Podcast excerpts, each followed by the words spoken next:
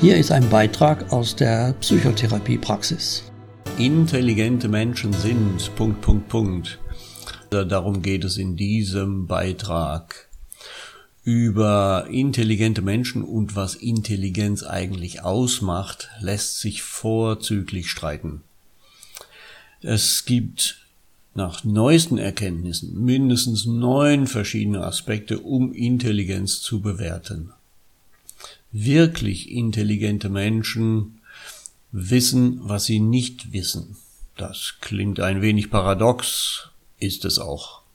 Und intelligente Menschen sind wissbegierig und unstillbar neugierig.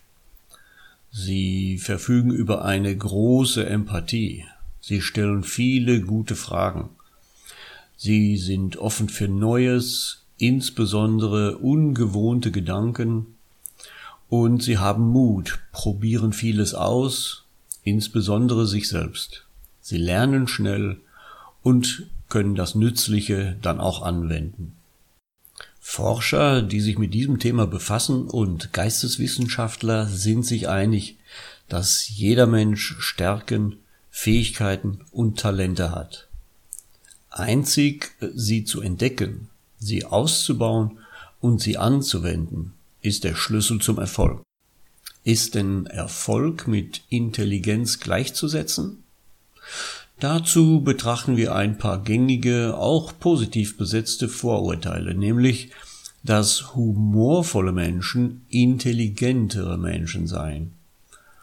Forscher haben Situationskomiker und Stand-up-Comedien diversen Intelligenztests unterzogen und festgestellt, dass die humorvollen Personen im Schnitt mit einem um 30 Punkte höheren IQ glänzen konnten als der Normalbürger. Außerdem kamen die Männer mit Humor bei den Frauen besser an. Allerdings ist Attraktivität leider kein Garant für besondere Intelligenz, obwohl man es gern so hätte, sagen die Forscher. Auch Gedächtnistraining und sogenanntes Gehirnjogging bringen nicht wirklich etwas. Man kann bestimmte Bereiche wie etwa die Merkfähigkeit verbessern, nur schlauer wird man dadurch nicht. Intelligente Menschen sind erfolgreicher, so könnte man vermuten. Auch hier ist bestenfalls mit einem Jein zu antworten. Intelligenz ist natürlich, um Erfolg zu haben, sehr nützlich. Eine wechselseitige Garantie bietet aber weder das eine noch das andere. Es ist dann wohl eher die Mischung aus den schon erwähnten neun Aspekten, siehe mein vorheriger Beitrag, nebst Ausstrahlung, Durchsetzungsvermögen, Selbstbewusstsein und dem Quäntchen Schicksal, zur rechten Zeit am rechten Fleck zu sein. Sagt man den Älteren mehr Intelligenz zu, so liegt das hauptsächlich an dem Mehr an Erfahrung. Obwohl sich unser Gehirn ständig wandelt und neue Synapsen bildet, hat das kein Intelligenzwachstum zur Folge. Es kommt, wie gesagt, drauf an, was man draus macht. Intelligenz und Gene, wie steht's denn damit? Nun, aus der Zwillingsforschung resultiert, dass das Umfeld, insbesondere die sozialen Lebensbedingungen, ein entscheidender Faktor sind bei sonst gleich konditionierten Menschen. Wächst einer der Zwillinge unter Stress und in Verwahrlosung oder gar mit physischen und psychischen Problemen und Missbrauch auf, kann sich sein genetisches Potenzial nicht entfalten. Seine Intelligenz unterscheidet sich erheblich von dem anderen Zwilling, der die besseren Karten hatte. Sport macht schlauer ist eine These, die tatsächlich wissenschaftlich gefestigt ist. Max Planck Institut für Bildungsforschung hatte einiges veröffentlicht. Regelmäßiges Ausdauertraining steigert die Hirndurchblutung und die Bildung neuer Nervenzellverbindungen will heißen, neue Synapsen fördern die Aufmerksamkeit, die Leistungsfähigkeit und das Denkvermögen. Chaos ist ein Zeichen von hoher Intelligenz, sagen zumindest ebenfalls die Forscher. Chaotische Menschen haben häufig multiple Interessen und sind vielseitig neugierig. Sie verfügen über mehr Kreativität, gehen oft mehreren Hobbys gleichzeitig nach. Sie leben ihr Chaos aber auch aus. Zu sehen ist das anhand von unaufgeräumten Schreibtischen, Küchen, Kellern und ähnlichem. Chaotische Menschen gelten auch und insbesondere unter Wissenschaftlern als einfallsreich und experimentierfreudig. Es soll laut Forschern auch zutreffen, dass sogenannte Nachteulen mit etwas mehr Intelligenz gesegnet sind. Von 20.000 Probanden tendierten die Intelligenteren dazu, nachts länger aufzubleiben. Diese Erkenntnis ist jedoch auch eine Einbahnstraße. Das soll heißen, wer früh aufsteht, muss nicht zwangsläufig weniger intelligent sein. Und wer ab jetzt abends länger wach bleibt, wird dadurch nicht klüger. Die Haarfarbe, die man von Natur aus hat, hat keinen Einfluss auf die Intelligenz. Das ist ebenfalls durch Forschungsergebnisse eindeutig festgestellt worden. Es gibt de facto keinen Zusammenhang zwischen Haarfarbe und Intelligenz. Das heißt, Blondinenwitze sind einfach nur witzig. Manchmal jedenfalls. Wie gesagt, über Intelligenz lässt sich vorzüglich streiten und besonders das Messen von Intelligenz ist zweifelhaft. Wir Menschen sind soziale Wesen, die in aller Regel miteinander gut zurechtkommen wollen. Dazu gehört Respekt und Rücksicht gepaart mit Selbstwertigkeit, Selbstvertrauen und Selbstsicherheit. Insofern wäre die emotionale Intelligenz, der EQ, ein geeignetes Maß, sich, wenn es denn sein muss, statistisch irgendwo einzuordnen.